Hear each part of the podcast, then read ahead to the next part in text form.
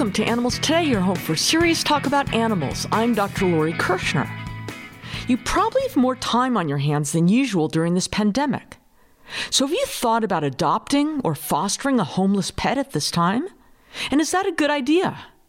Or perhaps you're stuck at home with your animals. Are you doing all you can to keep them mentally stimulated and physically active? I'm happy to introduce journalist Larissa Wohl. She's the resident pet rescue expert on Hallmark Channel's Home and Family. Welcome to the program, Larissa. Thank you so much. I'm so happy to be here and share some really important information during this time. Larissa, during this pandemic, as a dedicated pet rescue advocate, what are your thoughts about adopting and or fostering during this time? Well, I always think adopting and fostering is the best way to go. In my opinion, it's the only way to go, especially right now. I mean, we are sitting here in quarantine, and my personal opinion is that there is no better quarantine buddy than a four-legged friend. I have three of my own, and then I'm also fostering right now, and they bring me so much laughter every day. They're silly. They need to go on walks, so they get me outside, and they just make me feel like I'm not alone. There's an energy in the house that there wouldn't be without them. Um, that said, of course, you know, you and I were kind of discussing that it is a lifetime commitment when you adopt. So I do think that's something important to remember that it shouldn't be done impulsively because we're sitting at home right now. It needs to be a thought out decision. Right. And as more people start going back to work, are you concerned that problems might arise with newly acquired animals at home? I'm actually very concerned. You know, there's a lot of amazing news out there about shelters being cleared right now and kennels empty, and it's amazing. I mean, I, I, it makes me so happy. However, there's a part of me because I've been doing this for so long and I know the pattern that we've seen in the past, I am concerned because what happens is people are sitting at home right now. It's very convenient and very conducive to having a new animal.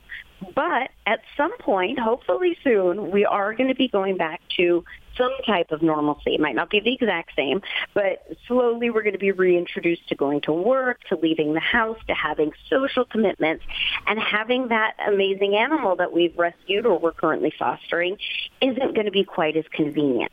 And a lot of people will change the way of life to fit that need.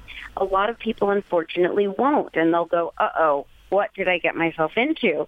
They'll be overwhelmed. They'll realize it's not as easy as they thought during, you know, our downtime of quarantine, and they'll decide to return the animal to the rescue or the shelter. Mm. What happens then is that these rescues and shelters get once again overwhelmed by all these animals suddenly coming back into their care. They don't have the necessary resources. They might not have the necessary space. And it becomes a, a catch-22. And of course, these animals that have then been living in, in homes for the past four, six, eight weeks are suddenly going, what happened? What did I do? It's stressful for them. It can mean it is harder for them to be readopted, and it just keeps that cycle going. So I am very concerned about us seeing a, a wave or a backlash of all this goodness that's happening. I hope it doesn't happen. I hope I'm wrong, but I am definitely nervous about that. Yeah. And then on top of that, you know, as more and more people are laid off or not making as much money, they're not going to be able to take care of their existing animals. So they're going to be bringing those animals into shelters and rescues. So it's just going to kind of pile up on top of each other this need again for for homes. It's just kind of an ongoing problem. So, Larissa, what's your advice for people who want to adopt or possibly foster an animal during this time? Well, I think fostering is amazing. You know, if people don't know, it's taking an animal in temporarily to kind of give it the guidance that it needs to become the best forever animal for somebody. Um, and I always recommend fostering. It's great for you. It's a great learning experience. And it ends up giving that animal so much in terms of learning what it's like to be in a home environment that they may not get. So it's really a win-win. That said, during this time period, I would be very upfront with any shelters or rescues that you uh, reach out to to foster. Let them know what your time commitment is. If you can't foster for more than a couple months or a couple weeks, let them know. That way they can then decide if it's helpful or not. Because some rescues only want long-term commitments right now. Yeah. Because it ends up being more stressful for the animal to go to a home for two weeks, then go to another home for three weeks, and then go to another home. So just let them know. Be considerate in that uh, respect. And then with adopting, again, if you have decided that now is the right time to adopt, yay, I will be your biggest cheerleader. But just make sure that you're making that deci- decision based on you know, careful consideration that we are going to go back to work at some point. We are going to have dinners or meetings or phone calls to attend to. So, you know, just just kind of keep the long-term commitment in mind. And again, if you've decided it's the right time, excellent. If not, and you think, well, it's so tempting right now, but it's right, it's true in six months, I might not be in the same place, then foster for now or help uh, help, you know, by volunteering or donating or something like that and maybe wait and give it some time for life to go back to normal before you jump in and see if it's really the right time for you. Larissa, many pets have become accustomed to having their guardians around all day long, but that might end very soon. What can be done now to avoid or minimize any issues such as separation anxiety? This is so uber important and something I'm really, really, really interested in talking about because you are 100% correct every animal that has been home with their humans during this time period, whether it was an existing animal or a new animal or a foster, has gotten used to daily life having their humans with them, which is excellent. The problem is when we go back to work, just like a little kid uh, whose mom suddenly goes back to work and they're left with a nanny, they might freak out. They might act out. They might become disruptive or um, you know start being destructive. And that's all to be expected. It's completely normal. This is suddenly a big change for them. So I urge everybody to start now getting their animal used to what it's going to look like when life goes back to some type of normalcy. And how I've been um, doing that with my dog, and it's baby steps. But one thing that I really think people should do is start getting back on some type of schedule. You know, a lot of us have started hitting that snooze button or maybe sleeping in till nine instead of eight.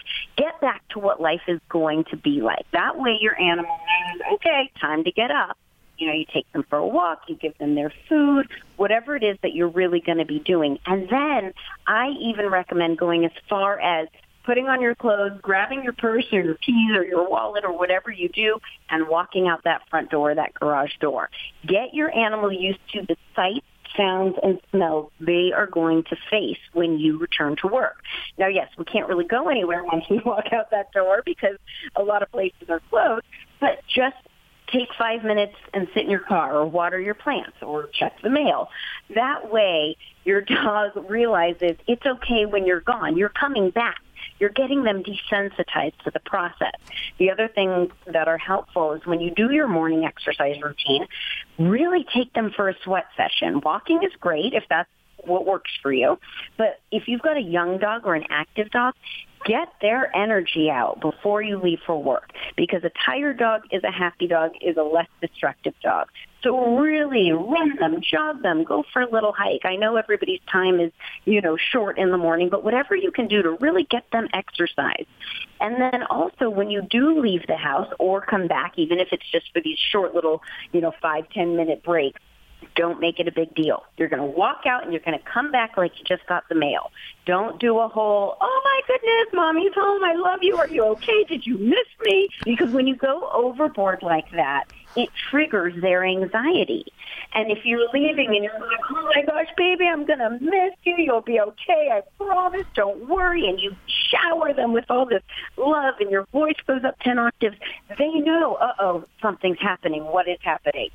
So you know what? Just leave. Bye. See you later. Close the door. You know, it is, you're cool as a cucumber and you're going to be right back. Do this a few times a day where you're just leaving for a few minutes and you want to kind of work up to being gone for longer stretches of time. And then the other thing that I think is very helpful is even when you are in the house, let's say you're just sitting watching TV, instead of having them be able to jump up on the couch and sit in your lap or cuddle next to you, start giving them a specific area that they're supposed to be in, whether it's on a towel on the couch in the corner or on the floor in a dog bed or in their little crate. Even when you're home, start getting them used to the fact that they can't be at your feet all the time. That everything is okay, life will keep going, but they have to be at a, at a distance. And again, start doing kind of small time periods of this. Get them to just understand for 30 seconds that that's their that's their position. Get them to understand for three minutes five minutes, work up to it. That way they realize it's okay not to be velcroed to you, that life is going to be okay.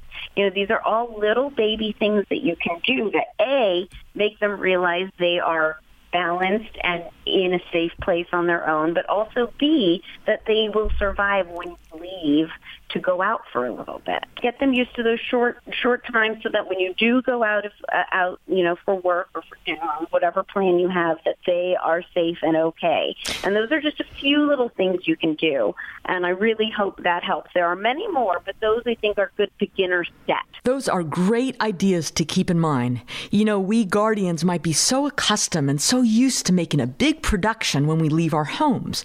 We kiss them, we look sad, we tell them we're going to miss them, we try to reassure them we'll be back and not to worry. And then when we return home, we're all excited, our voices go up, they jump on us, everyone goes crazy together. So, great idea to tone the entire process down. And if I may say, I think when people rescue animals, it's even more so because you want to make up for lost time. You yeah. want to give this dog everything and anything it's never had.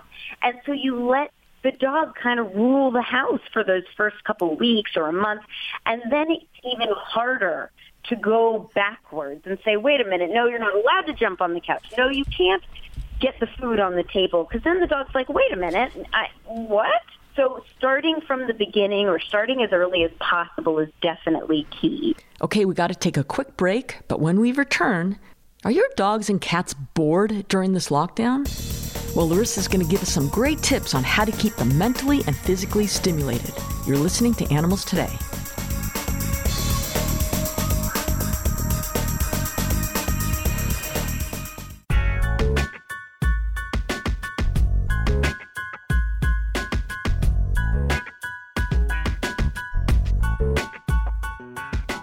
Back to Animals Today. We're speaking with journalist and pet rescue expert Larissa Wohl. Larissa, do you have any tips or fun things that people can do with their dogs and cats to alleviate boredom and keep them mentally and physically stimulated during this time?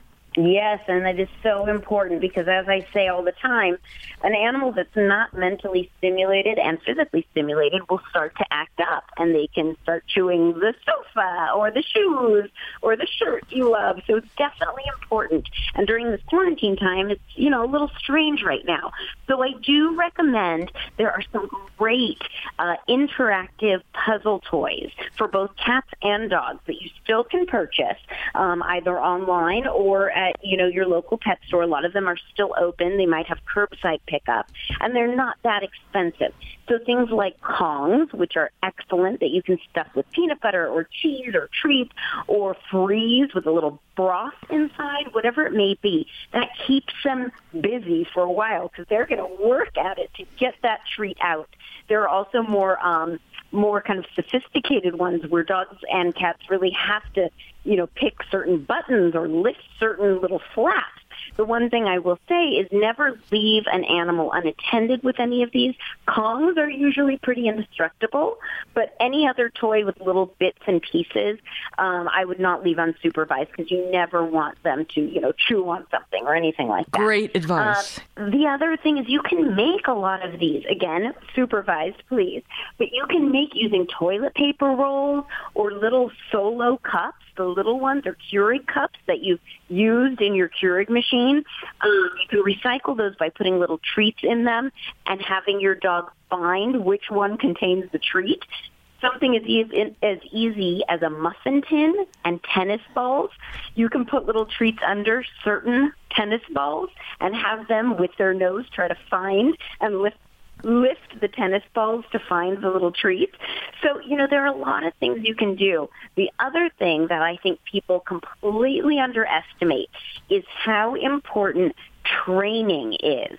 And I'm talking about everything from sit, stay, come, down to dance, jump, leap. You know, it doesn't really matter what the command is or if you even care if your dog is going to, you know, dance on its hind legs or whatnot. It's the act of doing it. That uses their brain, that uses their body. It tires them out. It also tires you out, mind you. And it helps with the bonding between you guys. So yes, the, the outcome is that maybe they will learn this command, which is great. Maybe they won't. But the act of doing it and the repetitive motion of it will tire them out and keep them busy and happy. So that's also something that I think people don't realize. They look at it kind of as a chore, but it, it should be looked at as kind of a fun challenge as well, especially during this time while we're home and we have the ability to work with them. How about with cats? There are also a lot of great products for cats. Um, there's one that I love, and I wish I could think of the exact name, but it's a it's a little feeding system that comes with a bunch of little toy mice and you actually stuff their food in the little mice and you place them around your house. And so it reaches into that prey drive that we know cats love. And that is a great way to have them kind of search, go on a basically a treasure hunt to find their food. Now you don't have to purchase something for that idea. You can use, you can do something like that with things you have around the house. Again, little cardboard rolls from our toilet paper, um, little, you know, crumpled up balls with food inside them. Laser pointers are amazing for cats. They absolutely love them. Yeah. There's also, and I know it sounds silly, but clicker training for cats. And if you have a dog or if you know anything about clicker training, it's using a little clicker. They're very inexpensive to reward a good behavior. So as soon as the cat touches its nose to the desired, you know, thing, they you click and you give them the treat. You can actually teach cats to high five. There are some great free YouTube videos online that show you how to do this. And this is something that a lot of shelters have started doing, this enrichment program for cats, whereas a lot of people thought that could never really happen. You can't train a cat but you absolutely can. And again, going along the lines of training a dog, it helps them mentally, stimul- uh, mentally and physically. It can make them much more adoptable in a shelter environment, which is why so many shelters have started doing this program. So it's something you can do at home with your cats, and it definitely keeps them stimulated. The other thing is sometimes if your cat is open to other cats, getting a second cat or even fostering can be a really game changer for your cat. It's a, a friend for them. It keeps them, you know, busy and playful and sometimes can make the difference between a cat doing some destructive behavior or not using the litter box correctly, it can be a fix for that if your cat is wanting to be more social. Yeah.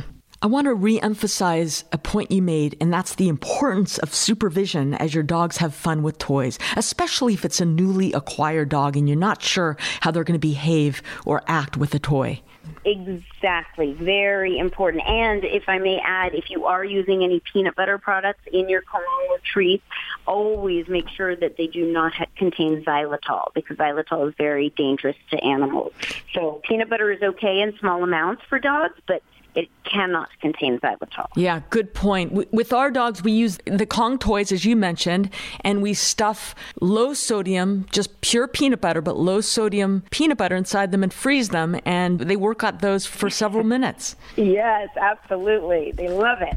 Okay, Larissa, in the last minute, I heard from your publicist that you have a great recipe for making dog treats with home ingredients. Please tell us. And I'm going to have Peter make some for our dogs. Great. Oh, it's so good and they love them. And it's something fun you can do together or with your kids. All it is, is it's oats, coconut oil, uh, an egg, and peanut butter, no xylitol. You mix it together, you mold them into little balls, put them in the oven for about 12 minutes, bring them out when they're, you know, golden brown, and then to top them off, you put a little uh, uh, sugar-free plain Greek yogurt, and then you can also crumple up some of their favorite hard treats.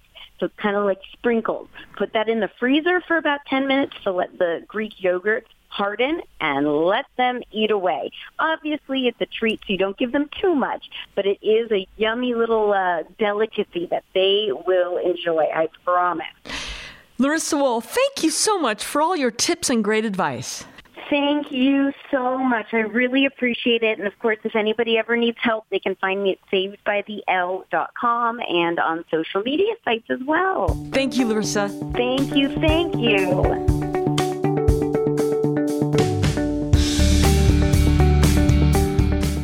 You're listening to Animals Today Radio, your home for serious talk about animals.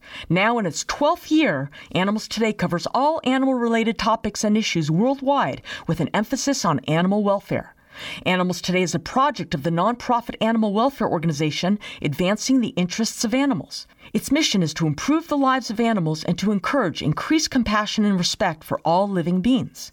Check them out at aianimals.org. That's aianimals.org. Your donation to Advancing the Interests of Animals will support the ongoing production of Animals Today. Just visit aianimals.org and click Support Us. And thanks for listening. For the past three decades, International Society for Animal Rights has fought the battle against dog and cat overpopulation. ISAR is committed to informing the public about the overpopulation program and the spay neuter solution through outdoor advertising.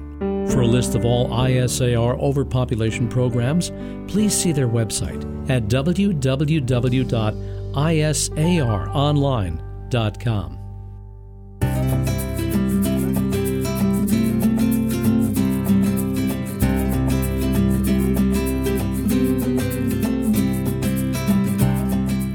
If you're a pet lover, like we are here, you probably have wondered what's happening with the homeless animals in our shelters and rescue groups during this pandemic.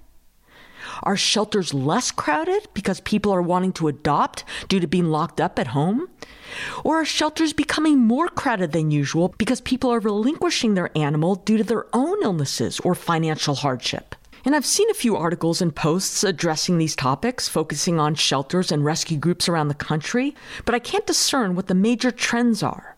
Fortunately, our first guest today, I'm sure will be able to tell us what's happening during this pandemic regarding shelter operations, pet adoptions, and fostering, and topics like these. I'm pleased to welcome Kim Alboum. She's Outreach and Policy Engagement Director for the Humane Society of the United States. Welcome to the program, Kim. Thank you, Dr. Lori, for having me. Kim, why don't we start with what's happening in shelters and rescue organizations? What are we seeing there in terms of dog and cat populations, and what factors are at play? Well, we're in the middle of the COVID 19 response. We've, a global pandemic is completely unprecedented. In the beginning of this, we had no idea what to expect. Um, and I think that it has been really fascinating to watch the chain of events unfold for animal welfare agencies. One of the things that we saw was shelters, like with any disaster, had anticipated that they were going to need to intake animals that are impacted in the community, whether it was be that they were losing their jobs or they had become sick. Just like when we have hurricanes, oftentimes animal shelters will empty out knowing that they may have to take community animals. They took these same steps for this pandemic, thinking that across the country now, we're not talking about a localized disaster anymore. They were feeling like across the country we were going to see owner surrenders of pets. And so in a first push, they went to the community and asked the community to support them in foster and adoption, and it worked. The community stepped up across the country to take in pets. We are seeing record numbers of animals in foster and adoptions, and the adoptions are still going strong. Mm.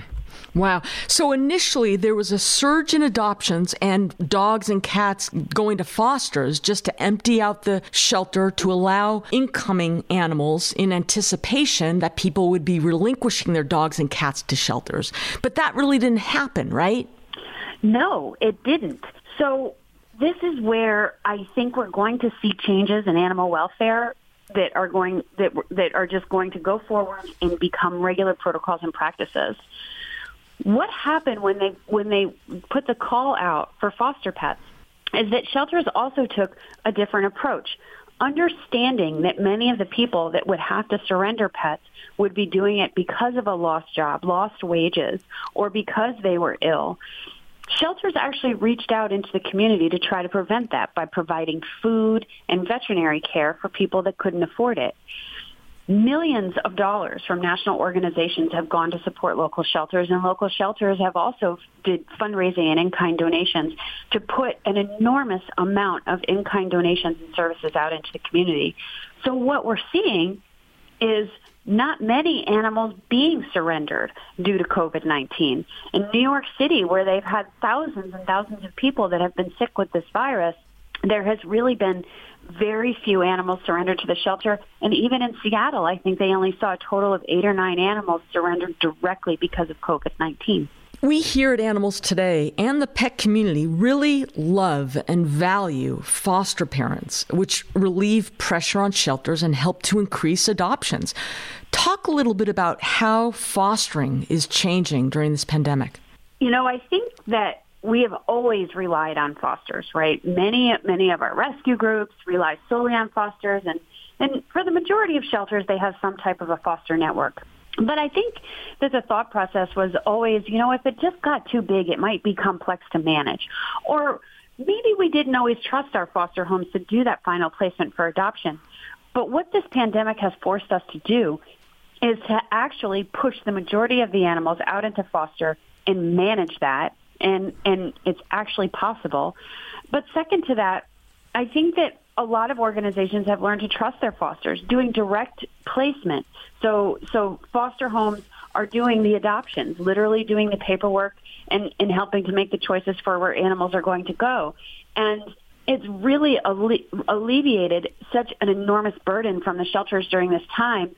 And a lot of shelters are now talking about how they're going to continue to do do a program that's foster straight to adopt rather than having foster pets come back into the shelter. When you think about it, who knows the pet better than the foster family? And shelters have their protocols. They have their checklists. They have their forms that have to be done. There really isn't a reason that a trained foster could not go through this process. Right. And and it's happening and it's successful. We are hearing about adoption programs going strong through virtual adoption straight out of foster. A lot of these are being done with FaceTime visits, Zoom visits, and, and a very detailed foster to adopter conversation because these fosters have been living with the pets. and so again, you know, who's going to know that pet better than the foster home where that pet has lived? We're seeing them, our foster homes are going back for repeat fosters when their fosters are getting adopted. That's great news. Are you seeing fosters meeting potential adopters at neutral locations like at parks and, and maintaining the social distancing as best as they can? Yeah, I think that the, I think that shelter leadership is really trying to come up with steps to protect their volunteers and their adopters. You know, social distancing adoptions is actually not that complex. We have shelters like like the Loudoun County Animal Services in Virginia set up lines taped lines to the floor throughout their shelter to help guide people through the adoption process being, you know, socially distant. I mean, it really worked out well for them and their adoptions continued. Kim, what's the approach we are taking for the regions that have really been hit hard by this pandemic? It's been really exciting to see these plans and protocols fall into place across the country. In New York City, they are literally setting up a, a hotline that people can call in if they become sick and hospitalized so that they can work out care for their pets. In in Seattle, you know, we saw partnership between the Seattle Animal Care and Control and Seattle Humane as they worked through the community, providing food, providing, you know, figuring out how to keep pets safe and in their homes. And Detroit has been just an absolute um, hotspot in a very scary place for the people with COVID-19. And, you know, Michigan Humane has just risen up as an unbelievable leader in the community. They're working with human groups to ensure that when human food is delivered, that pet food is delivered. And they've set up an emergency clinic to make sure that pets are taken care of during this time when the majority of their population is out of work. Kim, are there developments that are happening now that if they continue would be a positive for homeless animals? Absolutely. When I talk to shelter leaders across the country, what they're saying to me is we are learning lessons that we are going to take forward with us. There are going to be things that we are doing during this pandemic that we are going to continue doing when we no longer have to do them. And, and many of those things are just so exciting and very much a kind, compassionate, and flexible approach to community animals. Animal control officers going out into the field, um, compassionately working with families with, you know, that find hurt wildlife or hurt domestic animals on their property, um, you know, taking animals in for people that are victims of, of illness that have to be hospitalized for other reasons other than COVID-19 we can do these things for the community if we can keep the pets out of the shelter to make room. And that's what this that's what this vast fostering has done. And it sounds like the community is really stepping up here to to fill in the need and to help each other. Yeah it's very interesting because because what we have seen is a, a greater trust of shelters for community members all types of community members I think many communities held back. You know, the the the the call out for fostering might have been a, a weak call out, right? Some of our best volunteers, you know, this a, a tight circle of people. But when when the call went out, when this when this large broad call went out and people came forward, then the question just became how do we support these people with these animals and how do we support these people with their own pets? Quite frankly, it's just through community support, through providing food, providing that emergency vet care. We're seeing tele, televeterinary medicine popping up in some places. It's really exciting. One of the things I think in animal welfare that has been very eye-opening is shelters coming to realize the vast majority of people who are literally one bag of dog food away, one paycheck away from having to surrender their pet. If they lose their job a week out of work and they can no longer feed that pet. And I think that I think that many shelters viewed their underserved communities in a very specific way, in a very specific area. But what this pandemic has taught us is that there are so many people that are literally living paycheck to paycheck and and a catastrophe like this is devastating. But if we have these relationships, if we do this outreach, if we know where help is going to be needed, when when when something like this happens, any kind of disaster happens, we're ready. We stand ready to help these animals. We're going to keep them out of the shelter and we're going to keep them in their homes. That's great. Kim Alboum with Humane Society of the United States, thank you so much. Thank you for having me and stay safe. Most people know that chocolate is dangerous for dogs and cats to eat. But did you know that coffee and tea are dangerous for pets too? There are many foods you should not let your pets eat onion, garlic, yeast dough, and even avocado. Grapes and raisins are especially toxic to dogs too. Even certain plants and flowers can be toxic or deadly to pets. Cats should not be allowed to eat lilies, daffodils, tulips, or sago palm. And make sure your dogs don't eat azalea, lilies, or sago either. Another danger area, especially with dogs, is eating medicine meant for people.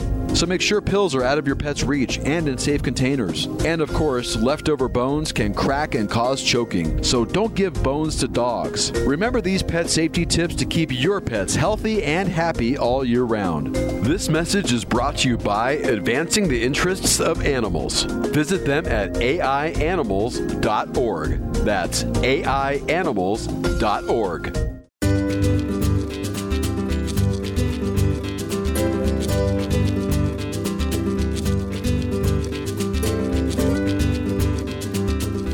Dr. Lori Kirschner, and your Animals Today Minute for today is about leeches. Over the millennia, leeches have been used to treat various human maladies. Yes, leeches. These lowly worm like bloodsuckers were depicted being used as far back as in Egyptian hieroglyphics. Hippocrates used leeches, but bloodletting by means of leech was really popularized by Galen and was widely used in ancient Rome. This was a time when illness was thought to be from an imbalance of the four humors blood, phlegm, black bile, and yellow bile, and typically too much blood was implicated. Leeches were perfect for bloodletting and rebalancing those humors. Even through the 1800s, leeches were used for bloodletting in Western medicine. But in modern times, leeches do have a genuine medical use, and in 2004, the use of medicinal leeches, they're actually called Hirudo medicinalis, as a medical device, was given approval by the FDA. It turns out that they can be quite helpful in aiding the successful surgical reattachment of severed fingers. After the finger is reattached and arterial blood flow is established, the finger gets congested with blood because the veins are not resewn. The pressure in the tissue can get so high as to cause clotting and death of the severed digit. These medicinal leeches placed on the site will latch on and suck the blood out for 40 minutes or so, acting as a temporary venous drainage system. And after they let go, the anticoagulant from their salivary glands remains effective for hours, so a bit of bleeding from the bite persists, which is a good thing. Then, after days, when enough small veins have grown in the finger, the leech treatments can stop. Interestingly, the anticoagulant is called Hirudin and is used in a few medicines today due to its potency. Now, if you discover a leech or two on your skin while walking in a rainforest or swimming in a pond inhabited by them, try not to panic. First, look all over your body to know just how many you have. Then, remove them by breaking their suction with the edge of a knife or credit card or a fingernail so they fall off. But don't squeeze them or burn them. Infection is rare, but monitor the wounds closely. And that is your Animals Today Minute for today. You know, we like to follow the pet industry and pet related uh, companies. And uh, with this uh, pandemic that we've got going on, we wanted to bring back our good friend, Simeon Hyman, global investment strategist with ProShares. They are an investment organization, and he has been following what is happening to some of these uh, pet related companies. And I'll tell you, I'm really interested in this because I'm a new Chewy customer. And being locked down in the home, it really made me want to see what I could do online without going to stores. Welcome, Simeon.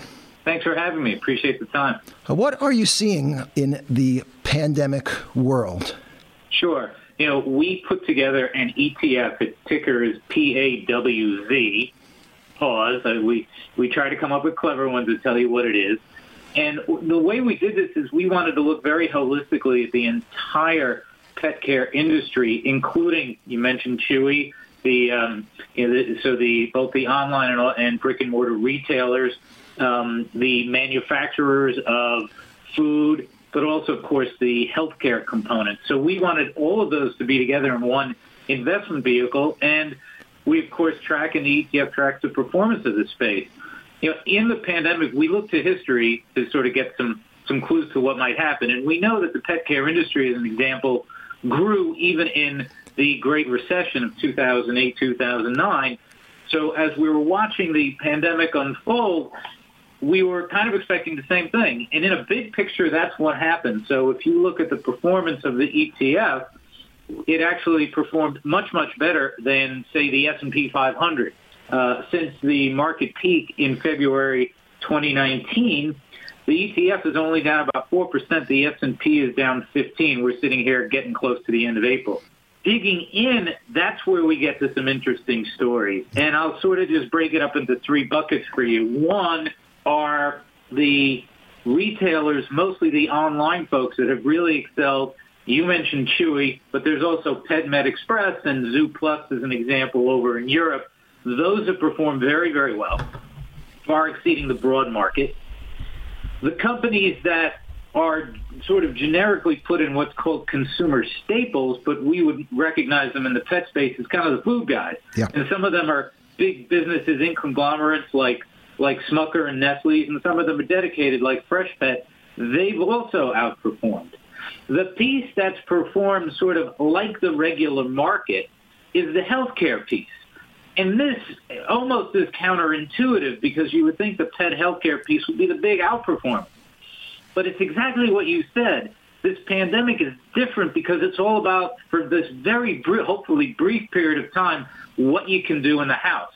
Yep. And you can order everything in. You can order the food, you can order the meds, you can order some supplies, but it's a little trickier to go to the vet. So it frankly, it, we, we felt really good about the level of outperformance of the pet care business overall, even with the healthcare piece just sort of being online with the S&P 500. So I hope that gives you a little bit of flavor for what's been going on both at the top level. Absolutely, you know, people take care of their pets no matter what, but digging in a little bit to sort of what you can do at home and what you need to leave the house for. Do you think you can learn anything extrapolating or predicting from what is happening now to what happens to a, a basket of stocks going forward, hopefully after normalcy or some new normal is achieved? So it's a great question. And when you look at these components of the pet care business, it gives you some sense of what might happen going forward. First, habits are hard to break. So you mentioned again having more things delivered at home for your pet than you may have before. So the penetration of some of those online folks is likely to be enhanced going forward. That healthcare piece that's where you kind of expect number one a rebound when we get out of the house because people are going to have to you know take the missed visits they had to the pets and the diagnostics and that type of stuff will likely have a short term rebound but if you also look at the long term first big picture we know pet care pet pet ownership has grown two out of three families have a pet more than have children we know the long term trend is about double the growth of gdp but that healthcare piece as and by the way, that's about half of the uh, of the of the stocks in the ETF from a valuation standpoint. That's we think an even more interesting longer term bet because as you come out of this pandemic, if anything, from a human healthcare perspective, the push to more government involvement in healthcare is certainly going to be enhanced.